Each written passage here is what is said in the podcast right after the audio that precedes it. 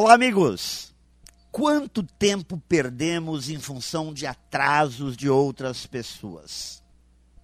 E nesse aspecto, o atraso, para nós brasileiros, até parece que aí temos uma instituição nacional.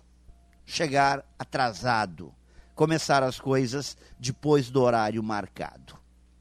Me parece que tem muita gente que acredita que um compromisso marcado para as 19 horas talvez vai começar 19 e 15.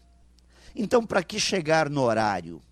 E sendo assim, mesmo quando esta pessoa poderia estar presente no momento determinado, ela acaba voluntariamente se atrasando.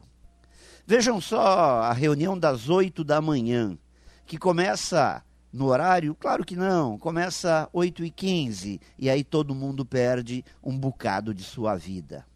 Sem contar quem acha chique chegar atrasado para marcar presença, talvez para ser visto.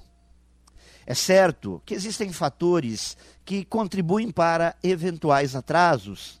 Eu disse eventuais.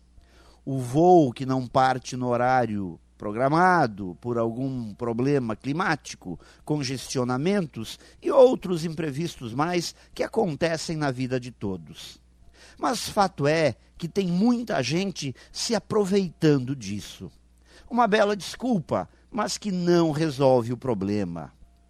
Amigos, pontualidade é uma questão de educação, de respeitar o tempo dos outros Pontualidade é uma virtude que faz toda a diferença.